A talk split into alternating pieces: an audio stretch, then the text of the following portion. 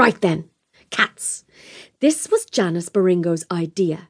Clearly, she and Rodney were never going to be able to afford a Ferrari. So maybe she thought maybe they could magic themselves one. All we need, she said to Rodney one night from the sofa, where she was eating chips and watching cartoons, is two cats.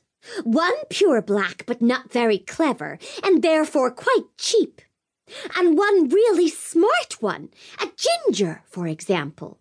Then we'll just find a really good spell on Spookle and combine them. What if we end up with a stupid ginger one? said Rodney, who, like most annoyingly sensible people, was always aware of the potential risks in any situation. Janice tutted and threw a chip at him. Oh, Rodney, Bodney, Bidgy Bidgy Boo, please can we try it? she said. Now, if anyone spoke to you or me like that, we'd probably be sick in a bucket, especially if that person was warty, skinny Janice Burringo. But Rodney found this silliness irresistible.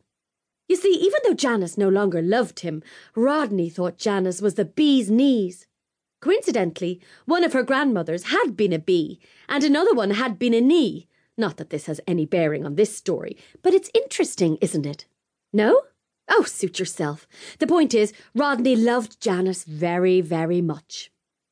Go on then, he said, secretly hoping Janice would forget all about the stupid idea of combining cats. But Janice didn't forget all about it. In fact, she did the opposite and started telling everyone that Rodney was going to buy her a Ferrari for her birthday. What a silly witch she was.